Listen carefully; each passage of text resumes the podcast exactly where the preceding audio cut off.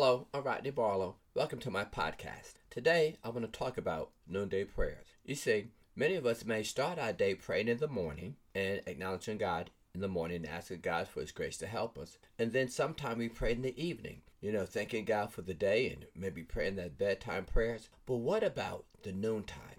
What about after you're at work and you, your day started and you're going and you're getting things done, or maybe all of a sudden your day get chaotic or get crazy, so to speak, and you're going through stress and anxiety? Those are times you might need to stop and pause and, and have a noonday prayer. See, noonday prayer may even shift your afternoon and it may change the course of your personal history like noontime changed the course of human history. The biblical history honors noon as an important time of the day. In Mark chapter 15, verses 33 and 34, it says, Now when the sixth hour had come, there was darkness over the whole land until the ninth hour. And at the ninth hour, Jesus cried out with a loud voice, which was translated saying, My God, my God, why have you forsaken me? You see, it was the sixth hour, or noon, marking that time when Jesus was suffering on the cross. See, Matthew and Mark and Luke all center noon as a critical time regarding the crucifixion. So, Bible says another version, when it was noon, darkness came over the whole land until three in the afternoon when Jesus cried out. So you see here, noon is a very important time of the day.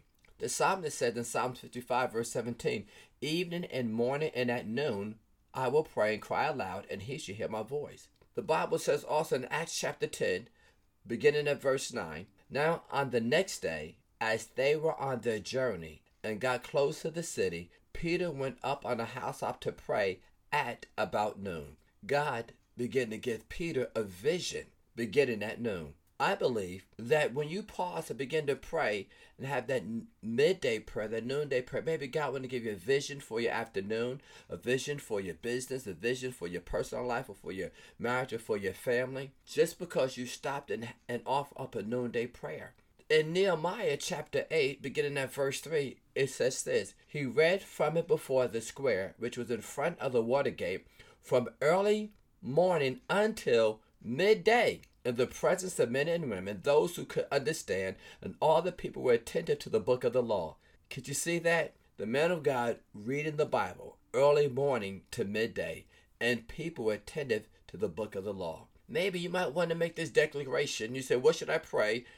You know, at my midday prayer. But Job said this in Job chapter 11, verse 7 Life shall be clearer than the noonday. Though there is darkness, it shall be as the morning maybe you might be going through something during your midday hours and you might want to make that your declaration or your prayer that life should be clearer than the noonday. Isaiah said this in Isaiah 25, verse 4 For you have been a defense for the helpless, a defense for the needy in his distress, a refuge from the storm, a shade from the heat. From the breath of the ruthless is like a rainstorm against a wall, a shade from the heat. It is said that that Midday is the hottest time of the day, and God want to be your shade from the heat.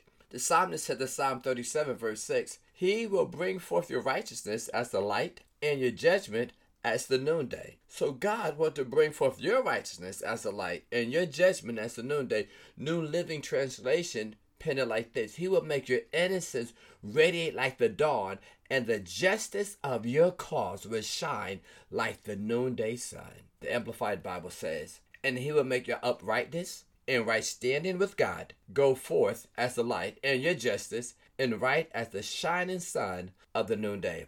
I believe you need to make that your prayer. I know I am, and I believe we're going to begin to see radical things, awesome things take place because we took a moment to pray that noonday prayer. I want to pray for you right now, and maybe you might want to Adopt this as your noonday prayer. Father, in the name of Jesus, I give you thanks for the morning that has passed, the daily benefits and blessings that I have been given today. I thank you for your mercy and your favor and your goodness that you have given me. Father, I ask for direction and guidance through this afternoon. Your word says, you will perfect those things that concern me. I, I present to you the concerns I have, the challenges that are before me, and the tiredness I can sometimes feel. I ask for your grace to help me make the right decisions, complete my responsibilities and obligations that I have this day. Please work through me to bring blessings and peace to all those I meet today. In Jesus' name I pray. Amen. I pray that prayer was a blessing to you and I trust maybe you could even begin to incorporate that in your noonday prayer. Please subscribe and share with me how the podcast has blessed you. Have a great afternoon and a remainder day. God bless you.